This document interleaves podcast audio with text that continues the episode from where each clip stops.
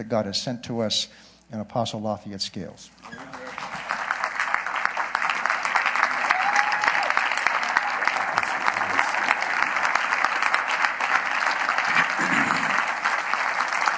Hallelujah.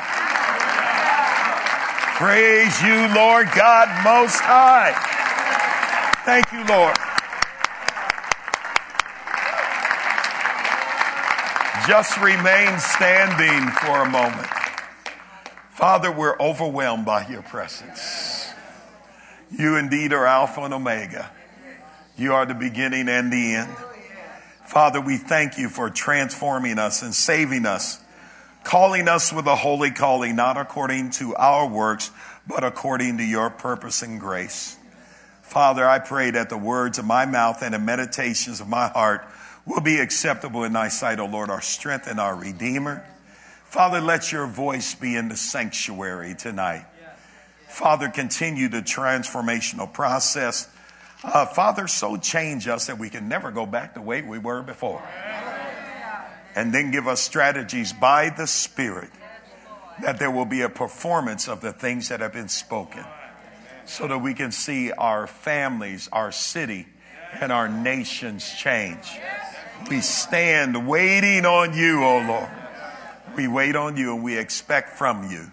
In Jesus' name. And all of God's people said, amen. Amen. To God be the glory. You can be seated in the presence of the Lord. Thank you, Lord God. Amen. What a great, great opportunity, Lord, is given unto us to share together. And we're just believing God that he's going to do great and mighty things. If you will, open your Bibles again to Deuteronomy chapter 6 and go directly to verse number 4. Deuteronomy 6:4. This is called the Shema, and the word Shema means to hear. And the word here in Deuteronomy 6:4 is a word that's being spoken to Israel as God calls them back to hear as a community. In Deuteronomy 6:4, God is not so much speaking to the individual as he is speaking to a community. And a community is a people with common interests living in a particular area.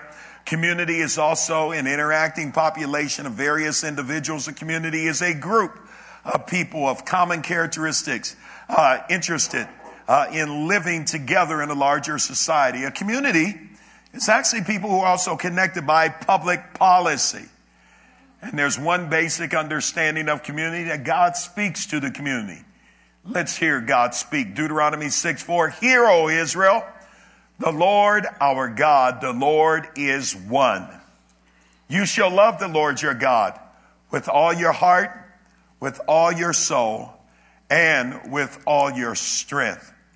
It says, these words which I command you shall be in your heart, and you shall teach them diligently to your children.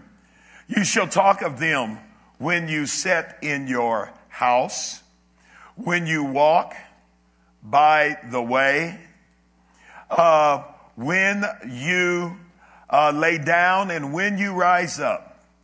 Shall bind them as a sign on your hand, and they shall be as frontlets before your eyes. You shall write them on the doorpost of your house and on the gates, and it shall be when the Lord your God brings you into the land which he swore to your fathers, to Abraham, Isaac, and Jacob, to give you large and beautiful cities which you did not build, houses of good things which you did not fill, hewed out wells which you did not dig, vineyards, olive trees which you did not plant. When you have eaten and are full, then beware lest you forget the Lord who brought you out of the land of Egypt and out of the house and from the house of bondage, the word of the Lord. As we read this passage, we see God speaking to the community. And we see that God is speaking to the community, direction for the community. Two basic ideals we dealt with this morning. God speaks to the community. And I know in America where we have rugged individualism, manifest destiny, free enterprise, capitalism, the right of the individual which is valued. It's important to know that God not only speaks to the individual, but he also speaks to the community. And God's community today in the earth is called the kingdom of God. And the legal representation for the kingdom of God in the earth is called the church, which is his body. It's the fullness of him, says Ephesians chapter 1, the latter part, that filleth all in all. And so we are his community in the earth. We're made up of Jew and Gentile. For God has torn down the middle wall of partition and he's made one new man. Grafted in, one new man in Christ. And he's celebrating to welcome everybody into the community. So the first basic idea we spoke of this morning out of Deuteronomy is that God says, "Hear, O Israel," the community, "the Lord our God is one." And then he also speaks to what is community like. And in Deuteronomy, God then tells us that there are three systems that make up community. Deuteronomy chapter 10, verse 12 through 13, we won't read it. God gives us a value-shaping system. And yes, and this morning we drew our diagram. Y'all remember your diagram? Okay, well, we showed this big mountain. And if I can just, I think it's still on here. I'll pull it down. Y'all remember this now, right? Remember I drew a mountain this morning on my diagram, and I put a little wavy water line, and that was to represent something that looks like an iceberg.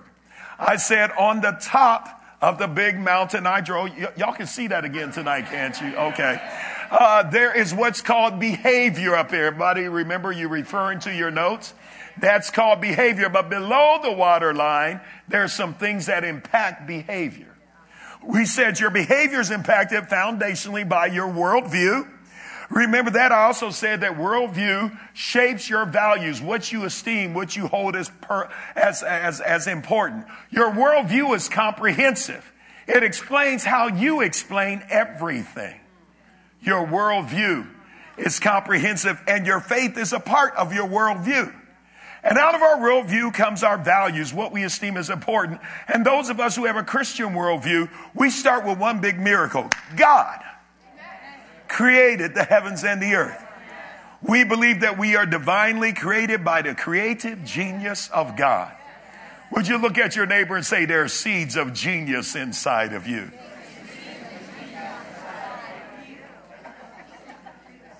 And it shapes our values. And our values will then shape, underneath the waterline, worldview, values, it shapes our belief system. Because when we buy into our values, and we believe it, and we add action to it, as a man thinketh in his heart, so is he. And so our behavior comes out of our beliefs comes out of our values, and our values come out of our worldview. Beliefs is what people see. It's above the waterline. But listen, way below the waterline are a whole lot of other issues. And God gives us a religious system. Deuteronomy chapter 10, verse 12 through 13 says, so that it can be the value shaping system to pass on. Notice Deuteronomy 6 to our sons and to our grandsons, to our daughters and to our granddaughters, these values to establish in the earth, because why? He wants it to go well with all. I want it to go well with all. He then in Deuteronomy 16, 18 through 20, Deuteronomy gives us a governmental system. And he says, when you go into the land, you're going to appoint officials and judges. He said they should be free from bribes, free from partiality. They should rule with just judgment. The Old Testament will go on that says, he that will bear rule over man must be just, ruling in the fear of the Lord. Every judge must fear God more than he fears man. And I know that there's some discretions and judges are created to enforce law. But friends, it's important in Israel. God said they must be just and give out righteous judgment, not giving the bribes. Because Deuteronomy says, 16:18, and your officials, that it will blind justice and it will pervert the way of rightness. Now, God then gives an economic system that we explored. And the economic system is found also in Deuteronomy chapter 6 through 10. And what we find Deuteronomy 6, 10 through 12, that God is a God of abundance. He said, man, I'm bringing you into cities that you didn't even build. He said, I'm bringing you into houses you didn't even fill. Water was critical in the arid area of the Middle East, the desert areas. He says, you're going to drink out of wells you didn't dig. He says, you're going to have fruitfulness from vineyards, and you're going to have the anointing from the olive trees that you didn't even plant. And he said, and when I bring you into the land, he said, beware that you don't forget the Lord. He said, don't think that your power and your might and your strength got you all these things. Later on in Deuteronomy chapter 8, he will tell us it's God that gave you the power to get wealth, to establish his covenant within you. We then went to Deuteronomy 17 that you could read in your leisure. And we've read there that God says, listen, I'm providing an economic system. And this economic system starts off with, say, every 7 years there'll be a year of release. God finds himself over and against debt. And he finds himself for forgiveness of debt. We also find out that God had, if you will, components in his economic process for ministering and staying open-handed and open-hearted to the poor. He said, and the needy. And he said, and also, because the poor will not cease out of the land, he says, you shall not shut your hand to the poor. He goes on to say, listen, for when you shut your hand to the poor, you have forgotten that you once were a slave. And you had little economic opportunity. And we should remember the Lord. And God says that when these three systems are in place, that there's a religious system to pass on the values to the next generation, that there's a political system to maintain order and see to the fair distribution of God's goods and services. And there's an economic system that distributes God's abundance, is over and against debt, but is for the abundance of the all people, it shall be well. My question I raise tonight is, if God sets up this perfect community, what happened? Because I don't see this today across the board in the kingdom of God, neither do I see it in our cities. And remember, Israel was a community that was formed where God gave his law first, hear, O Israel, and then he formed his people around it. Other communities were formed around common geography, common language, common interests. Israel was the first nation that was formed where God gave his law, and then he said, let me build community around it. What happened? What would happen is that the people begin to stray from the things of God. And as they begin to stray from the things of God, God held prophets accountable to go into those systems, as we said this morning. And part of my assignment is to make the church aware, and I've been praying this week that God would give his church back their prophetic voice. For in Deuteronomy chapter 8 and verse number 5 through 19, the prophetic voice of the Lord in the church is a church that believes in prophets, prophecy, the word of prophecy, and the spirit of prophecy released in the church. A prophetic church. The adjective is not usually used in the Greek, so we have to define what that means. And a prophetic community is really one that believes in prophets, prophecy, the word of prophecy, and the spirit of prophecy in the midst of the church. Active, but not only in the church, in the community. And Deuteronomy 18, verse 15 through 19, God called prophets to hold systems accountable. When they failed, God would bring them into judgment. There was a time in Israel's history where they had one kingdom. They elected a king, Saul. He was a failure. Pastor John did a marvelous expose in preaching and teaching with us yesterday with our men about what happens when leadership fails. And it seems like when there was good leadership in all these systems, good leadership was a blessing. If you have a good leader in your church or in your job or in your home group or in the department that you work in or in the system that you work in, good leadership is a blessing. Do you know what God did to Israel when they rebelled against him? He just put them under bad leadership. You're going to Assyria. You're going to learn that good leadership is a blessing. Bad leadership is a curse. You know what happened when they went astray? God took the southern kingdom, said, you're going to Babylon. I'm putting you under bad leadership. Because good leadership is a blessing. Bad leadership is a curse. There would be kings that rose up that did and followed after their father David, who walked in God's ways. And when they had good leadership, it went well with all. But then they will rebel against God and want to be like their neighbors and bring in idols. And then God would raise up a king that did not know his father David. And they would come under bad leadership. And bad leadership was a curse. Finally, God sends in prophets and they hold these systems accountable. But the systems will not change. So in 722 BC, God lets the Assyrians take 10 tribes into captivity. They go into captivity and they're never heard from again. Some people even called them the lost tribes of Israel. They were scattered all over the world.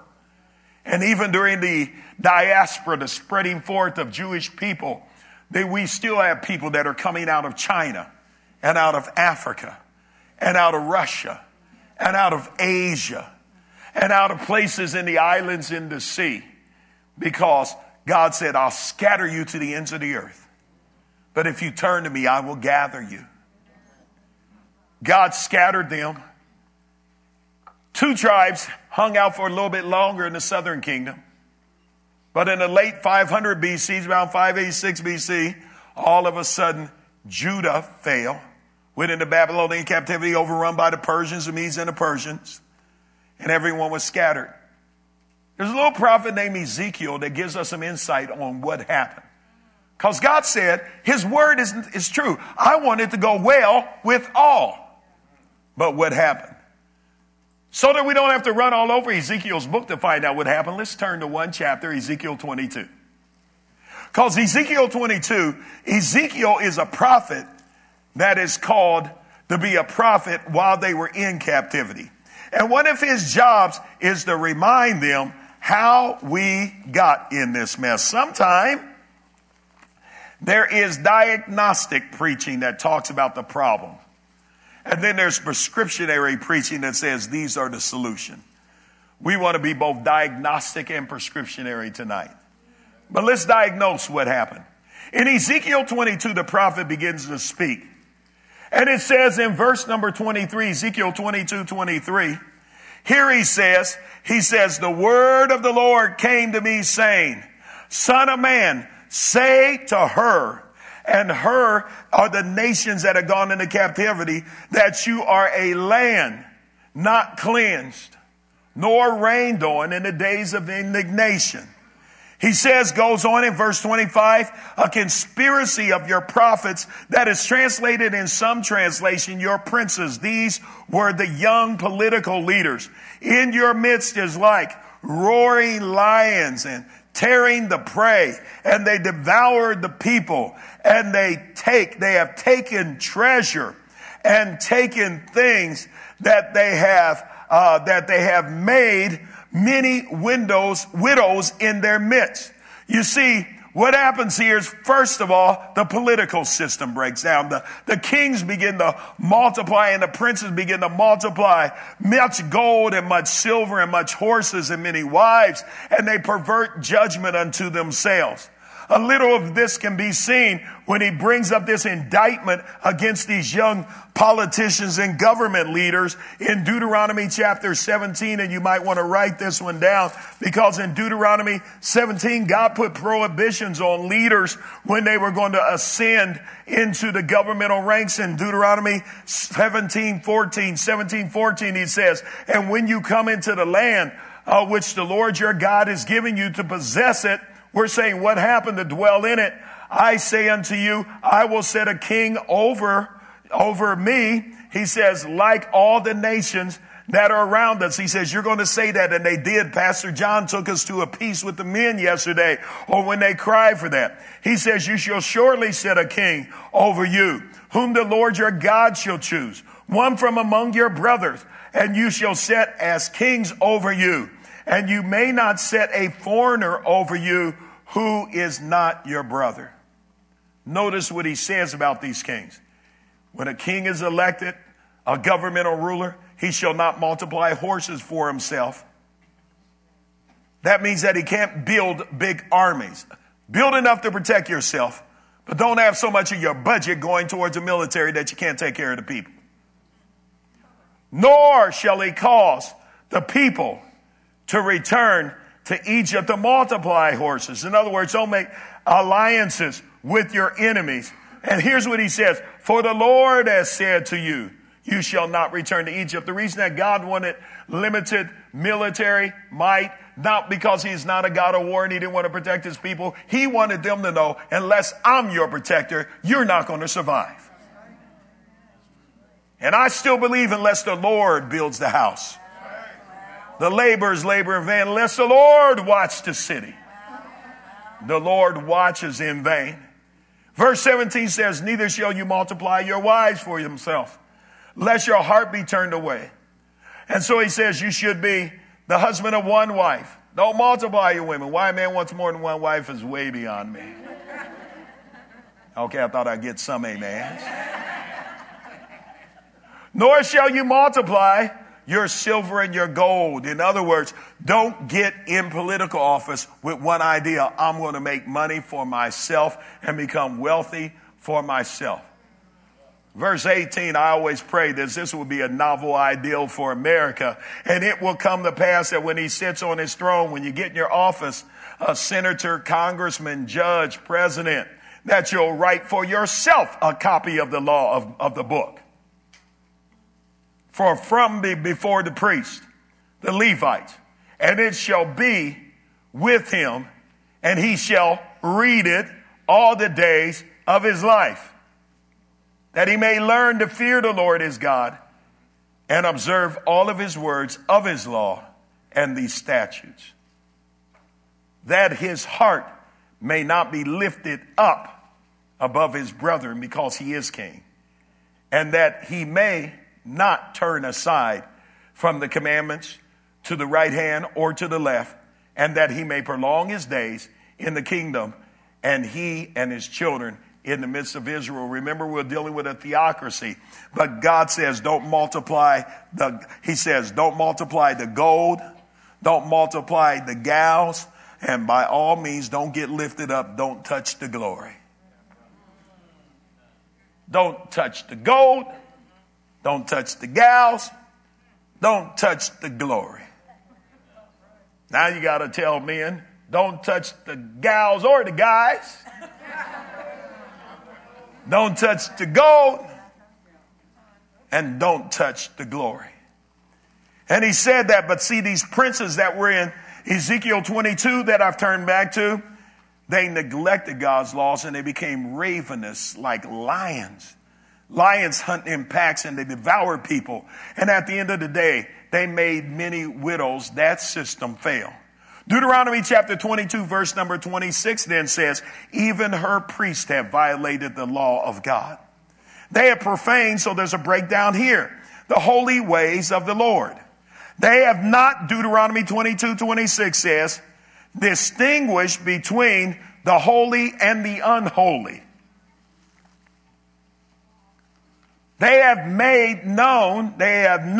Nor have they made known the difference between unclean and clean, and they have hidden their eyes from my Sabbath, so that I am profaned among them. Not only was there a breakdown in the governmental system, but then he said, now the priestly system, and he said, and the faith system is not doing what they're supposed to do. Why is our country in trouble? Because we have now religious systems and faith systems that don't know the difference between what's right and what's wrong. Do you know, on our watch last week, the Presbyterian Church voted to confirm same-sex marriages. The Reformed Church. The Episcopal Church has been wrestling with that for a while. And the Episcopal Church in England, called the Anglican Church, has said that they are wondering what they're going to do with the American Communion of Episcopal Churches because they're a lot more conservative than here. And yet at the same time, we are on a watch where it seems like not even church leaders are making a distinction between what is holy and what is unholy, and what is clean and is what not clean. In the African-American community, when you have a pastor and he's married to a woman, many times as a favor to that pastor's wife, they will call her the first lady. That's not true in most Caucasian communities. It's not even true in my church. My wife tells me she's not the first lady. She's the only lady.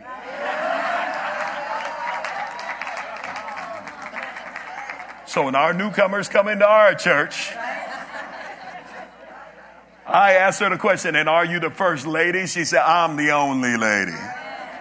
She said, because if there's a first, there can be a... Oh, okay, y'all already hit all of that. Okay. But sometime in our communities, we do that. And friends, now in the Church of the Lord Jesus Christ, in places like Atlanta and other major places, they're openly gay, listen to this, Pentecostal pastors, and they are males, and they have a first man.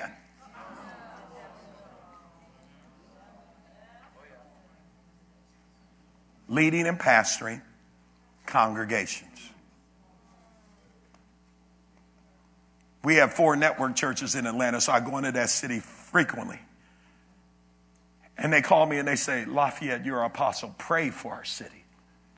Our city is wicked. And what happens for a nation to go in decline? First of all, the governmental system breaks down. And then he said, and then I looked at our religious leaders, and there was a breakdown there. Also, if you want to read more, just make a note. Read Ezekiel 44. Ezekiel 44, when they go into captivity in Ezekiel 44, Ezekiel rises up and he talks about those priests that are in captivity. And in 44:6 through about 17:6 through 17, Ezekiel 44, God rebukes a bunch of priests because he says, you have brought that which is uncircumcised in heart and uncircumcised in mind in my sanctuary to worship me. And he says, I reject you as a priest. You can be a priest no more. And he said, and then those of you who led God's people into worship, he says, I'm going to penalize you to minister only at the door and at the gate of the house of the Lord. You will not enter into my presence. Ezekiel 44. What happened? The governmental system for community that God designed. Failure. What happened? The religious or the value shaping system that reinforces standards of God begin to be silent. You see, I believe that we live in the day on our watch that the salt is starting to lose its saltiness. And when the salt loses its saltiness, we're good for nothing but to be thrown out and trodden under the foot of man. You see, even in America, church, America used to accept Christians. When I was growing up as a little boy, when men even walked by the front of the church, sometime outside, they would take off their hat. If they were smoking a cigarette when they walked by our church in the inner city, they would put the cigarette out of their mouth and hold it to their side. Some people would even cross themselves when they came by a church. In America, America used to accept us. But then as we begin to lose our saltiness, then they begin to just tolerate us. Oh, yeah, that Christian stuff. Don't bring that in here. Now they've moved from acceptance to tolerance, and now they ignore us. And ignoring us means that now they don't want to hear anything we have to say. We are the laughing stock on shows like Bill Maher on HBO. We are the laughing stock on Saturday Night Live. We are the laughing stock by comedians. And now if a society moves from acceptance to tolerance to ignoring us, now they're starting to attack us. Because we lost our saltiness, what happened? We begin to lose our saltiness. A diagnosis of the case. What happened? Ezekiel 22, verse 27, if you'll stay with the text there, it says there, her princes. And these are some of the young politicians that have come along that are supposed to be overseeing the economic system. It says, her princes in her midst have become like wolves, tearing the prey. They shed blood, destroy people, and they get dishonest gain. What they found out was that there's an economic breakdown here. And Deuteronomy 22, 27 speaks of the economic failure that's now. And instead of lifting up the abundance of God and seeing the fair distribution of God's goods, you know what happens in this text? They begin to oppress God's people. There's an oppression that comes on that is so tough, especially against the weak, the young, and the elderly. I understand lions because I have studied them some. But hear me. I didn't understand wolves that much until a special came on, and I found out wolves hunt in packs. And they usually hunt around the outskirts of any herd that's coming by. And wolves usually will attack in packs, but who they want to attack is not the strong bulls that can fight them off with their horns or with their hoofs, but the wolves will always go after those that are weak, those that are young, and those that are elderly, can't fend for themselves anymore. And you know, when there's economic breakdown in the community, that God wants it to go well with all, it's the weak, the young, and the elderly that feel the brunt of that.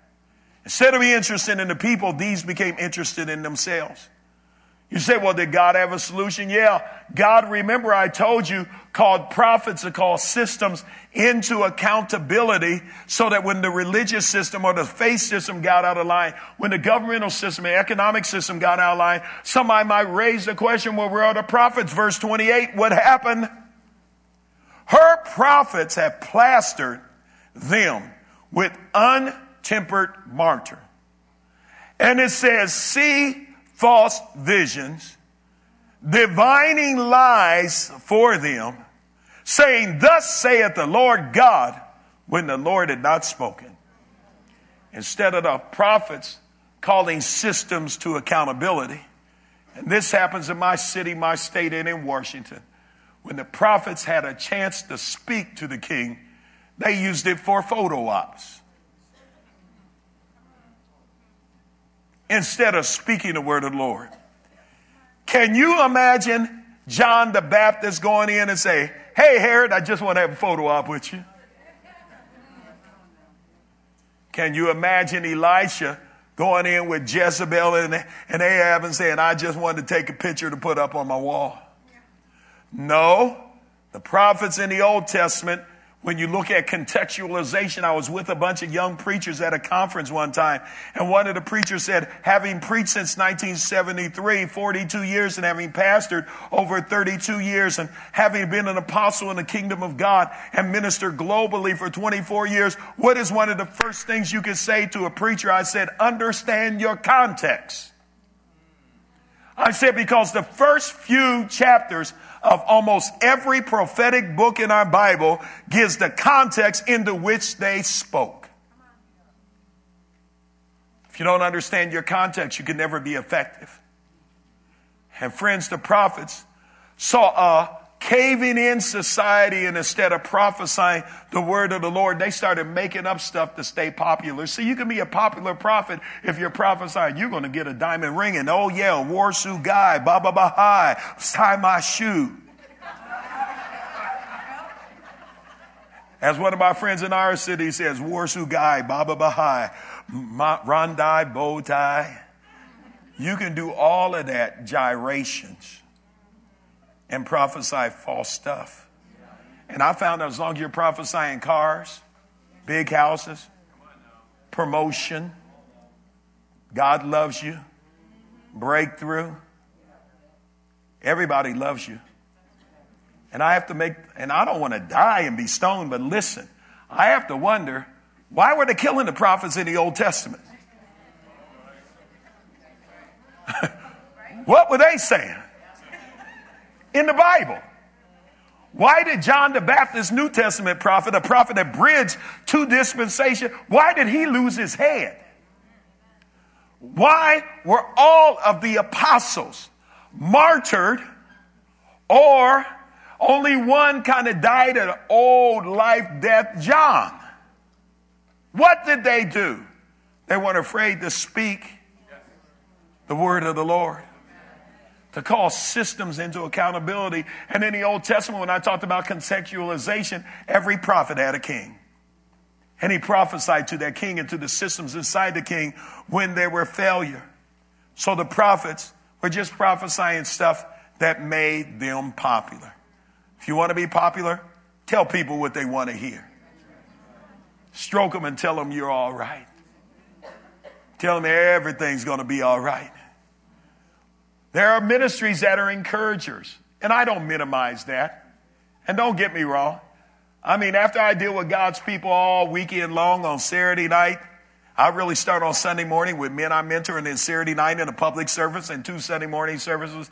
At the end of the night, don't get me wrong, I need some encouragement.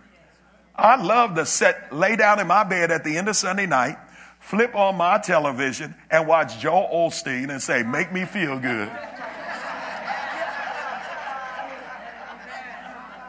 Because I've been dealing with all this stuff all week long. But how many of you know everything just ain't like that all the time? There is the ministry of encouragement. I believe he has one. But friend, there also has to come alongside of that ministry of encouragement prophets that will hold systems accountable. And they failed. Verse number 29, as we come now, what happened? It says, so the people of the land have used oppression. You said, and committed robbery, Ezekiel 22:29, and mistreated the poor and the needy. And they wrongly oppressed the stranger, and that's the international. You see, when there's a systems breakdown of the governmental system, the economic system, the prophetic system, and also the sacred system, the people don't have a chance. All they begin to do is do what they see their leaders doing. They say, well, the leaders in the church are doing it. The leaders in the government are doing it. Our economic leaders are doing it. Even the prophets are doing it. Why shouldn't I? And the people themselves begin to plow and to oppress the needy and the poor. God gives a capsule indictment of this in Ezekiel chapter 16, if you'll turn there for a moment, because in Ezekiel 16, Ezekiel starts talking to both the folks that came out of Judah and the folks that came out of Israel that were in captivity, 16 and 49. I'll begin at 46. He says, now to your elder sister Samaria, and remember during the time of the divided kingdom, Israel in the north made Samaria their capital, like Judah in the south made Jerusalem their capital. And that's why even during the time of Christ, there's still this great hatred between Samaritans that said that God ought to be worshiped in these mountains and in Jerusalem, where he ought to be worshiped here in the high place called Jerusalem. Ezekiel, when he prophesies, says, and your elder sister, Ezekiel, now 16:46, he says, your elder sister Samaria, who dwells with you, with her daughters to the north of you, and your younger sister, it says, who dwells in the south, is Sodom and her daughters. It says, you did not walk in their ways, nor act according to her abominations, but as it were too little, you became more corrupt than they in their ways. As the Lord lives, says the Lord God, neither your sister Sodom nor your daughters have done as your daughters have done. He says, look, this is the iniquity of Sodom. And what Ezekiel's doing, he's comparing both the northern kingdom and the southern kingdom to Sodom. He says, this is the iniquity of Sodom. You might want to circle this in your Bible, because there are some camps in our kingdom that says that God just destroyed Sodom for one thing. Read your Bible. Here's what God says about Sodom. He says, this is a sin of your sister Sodom and her daughters. First of all, she had pride. She thought that she would never fall. She thought if she did fall, she could raise herself back up again. She was full of food. In other words, she became gluttonous and was wasting food while others were starving and going without. She had abundance of idleness. She became lazy, would not work to her full potential and to her full capacity. the sin of Sodom. Neither did she strengthen the hand of the poor and the needy. She did not follow God's economic plan to have a heart and a hand that was open to the poor and to the needy. She was haughty. She looked down on everybody else. And she thought that because she was Sodom, that she somehow was a privileged class. And one of the challenges I find as an American that goes places as a believer in Jesus, when people hear I'm an American after several days, they said, you're not like the rest of those Americans, because they come in here and they think they know everything. Nobody else knows nothing. They're entitled to everything. And you're a part of a different kingdom in America. And we should be clothed with humility.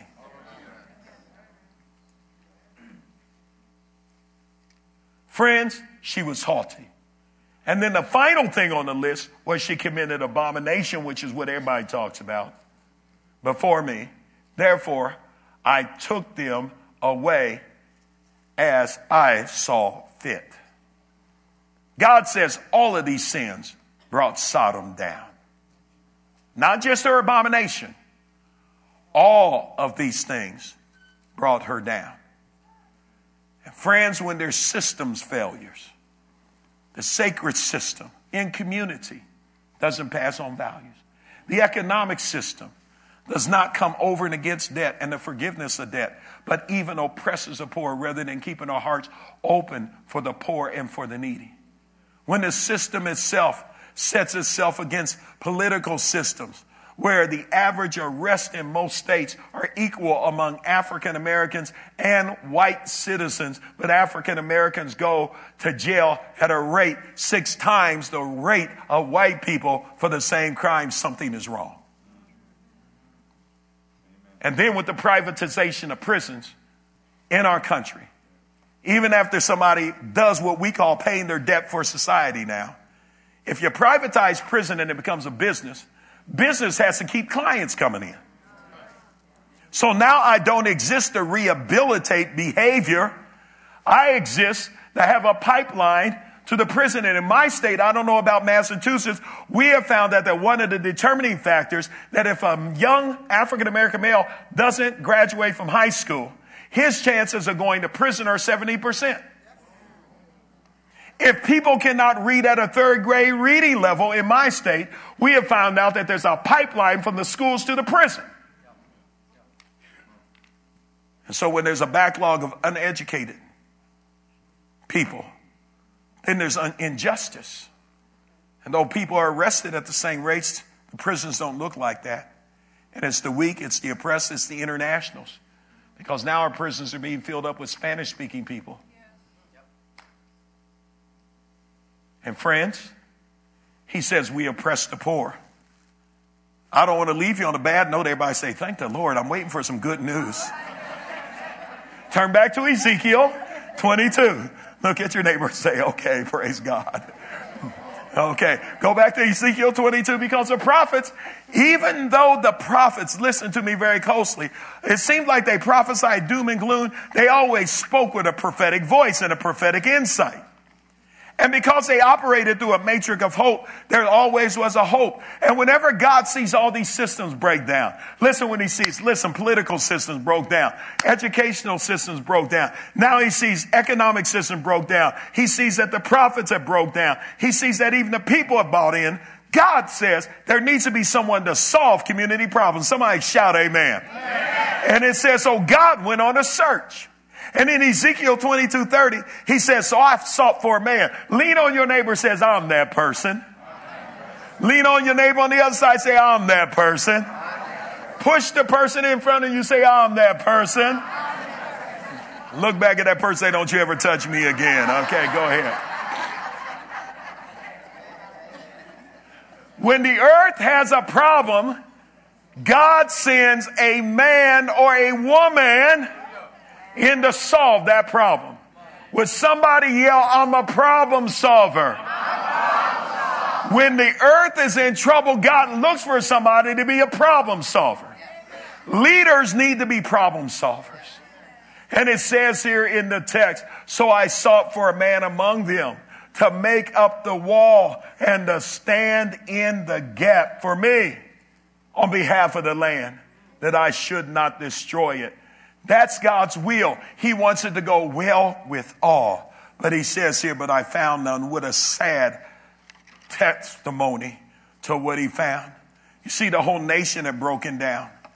And yet, God is still looking for someone to stand in the gap. What does this look like as we close? Listen, I really believe that God still calls us to prayer. But our prayers have to be right if we're going to be a prophetic voice to our region. And as I close tonight, I want you to understand that's why 1 Timothy 2:1 is so important. 1 Timothy 2:1 says, therefore I exhort that first of all, supplications, prayers, and intercession be given for all men and for all kings and for all that are in authority. Could Paul understand God's Judaism or his Hebraic mind? Could it be that Paul understood that there are leaders in all of these systems? And he just doesn't say, pray for kings. He doesn't just say, pray for priests. But he says that intercessions, supplications, and prayers shall be given, 1 Timothy 2:1, for all men. He said for kings, yes, governmental leaders, for all that are in authority, for religious leaders and economic leaders and prophets. He says, I want you to pray for them with supplication. That's long-term prayers that endure until you get the result. I want you to give prayers, and that is addressing God on their behalf and conditions on their behalf. I want you to give yourself to intercession. Intercession is when you and I stop praying for ourselves only and learn how to pray for somebody else. It's not about bless me, build me, protect me, increase me, make me abundant. It's not just about bring me into a new level and a new dimension. I was at the Trinity Broadcast Network in Atlanta, Georgia, and was doing an interview with me. And I talked to one of the staff workers that was there that goes to New Covenant Christian Church. When I came on, when I got finished, he said, thank you. And I said, thank you for what? Because I talked about some of these truths. He said, because everybody that comes on this station, everybody said, when they say, they ask them the question, what is God saying? And when they asked me, what is God saying? I said, repent. Yes. It got quiet in the television station, which means stop what you're doing. Change your mind. Turn around. Live in a different way. Repent. That's what God's saying. You can't have revival without godly contrition. You cannot have revival without godly sorrow. That's broken over our sin, broken over the condition of the church, broken over the economic system, broken over the condition of the city. Revival does not come because I just say I want revival. There must be brokenness coupled together with tears. Repent. The young man asked me, he said, I said, why was it refreshing? He said, because everybody that comes on here talking about, here's what God's saying. We're going to a new dimension. He said, if I hear the word dimension, new level, again, he said, I'm going to throw up. Because God looks for a man. And see, our message comes out of our prayer. Our message comes out of our prayer. Our prayers, our supplication, our intercession, our giving of thanks for all men, for kings, and all in authority. Why? He said that you might lead a quiet and a peaceful life. And I already told you, we've now moved from where America accepted us and tolerated us. And now they have ignored us and they're starting to attack us. But if we want to get back to leading that quiet and peaceful life, he says, with all godliness and reverence, if we want to get our standard back, we will get our former glory back and our future glory, which is coming. He says, for this is good and acceptable in the sight of God. And I close with this, and Pastor Ray, you can come. Because God desires that none, that all men will be saved and come to the knowledge of the truth.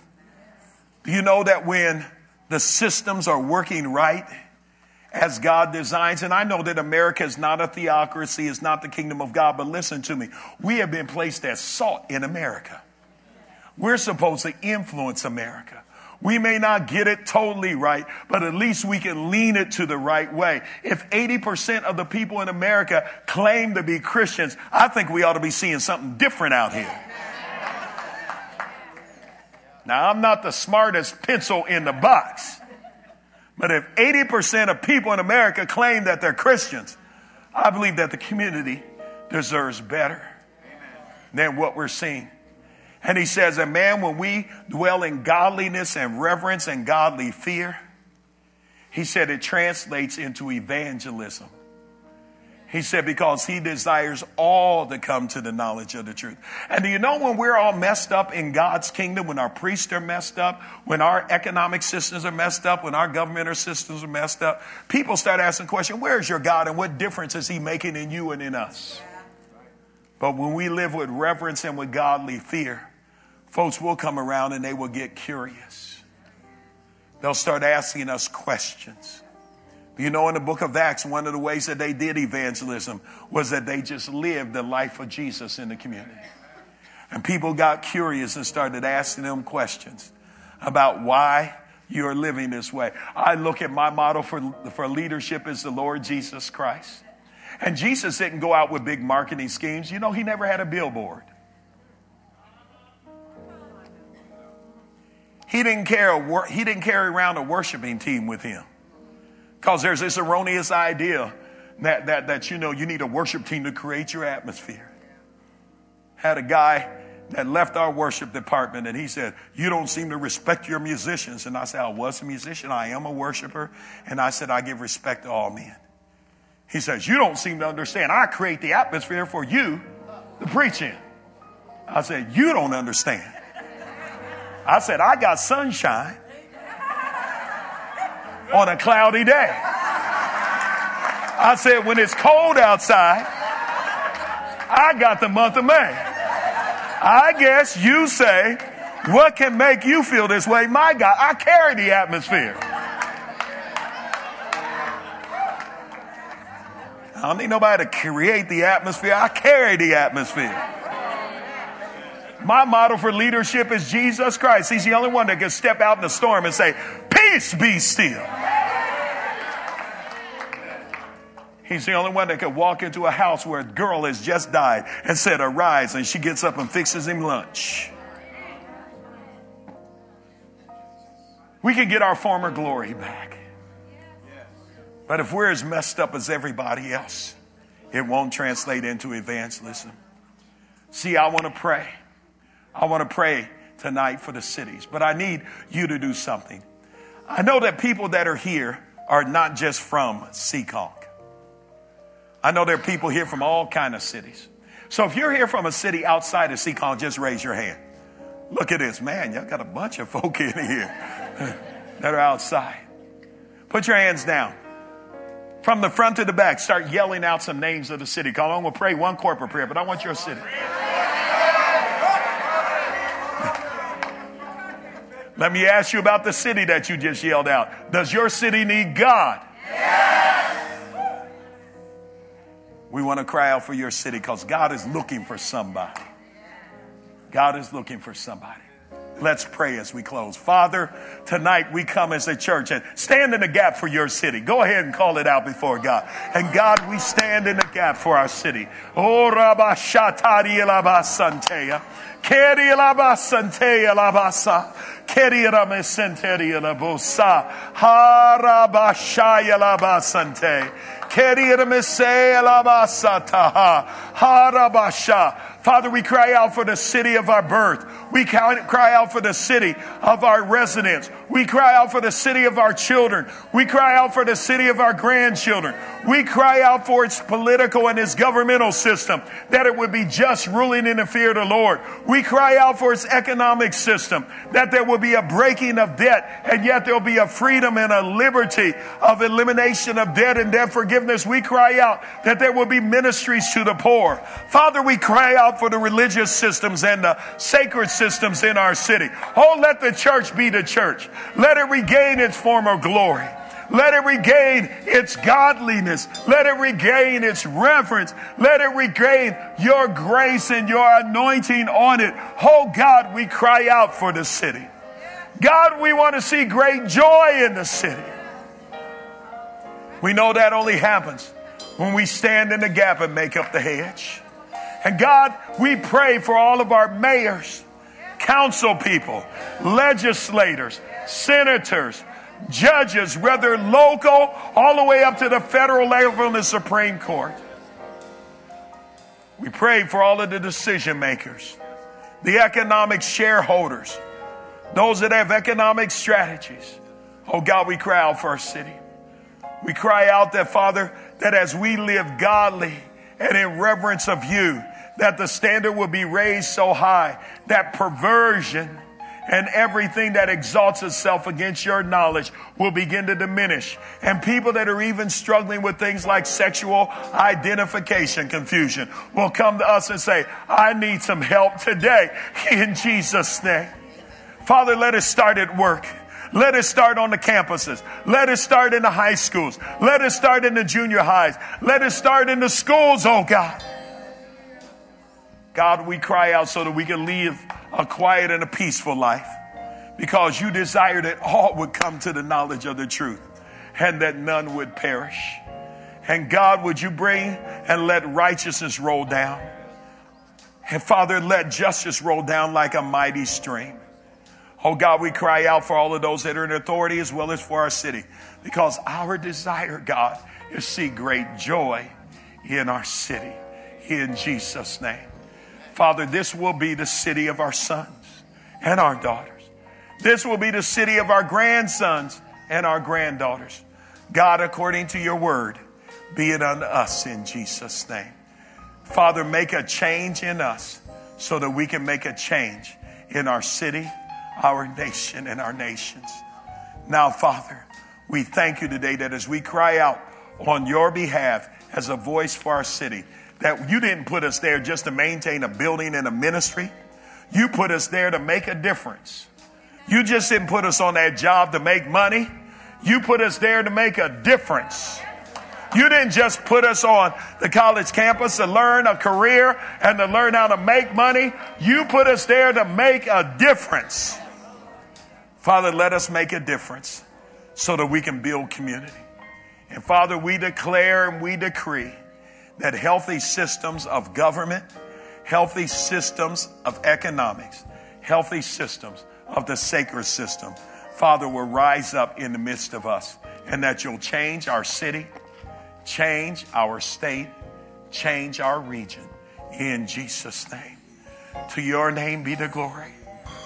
I say unto you tonight that there is nothing too hard for our God, nothing too difficult with him, nothing impossible for him. He is an amazing God. Strong and mighty is he.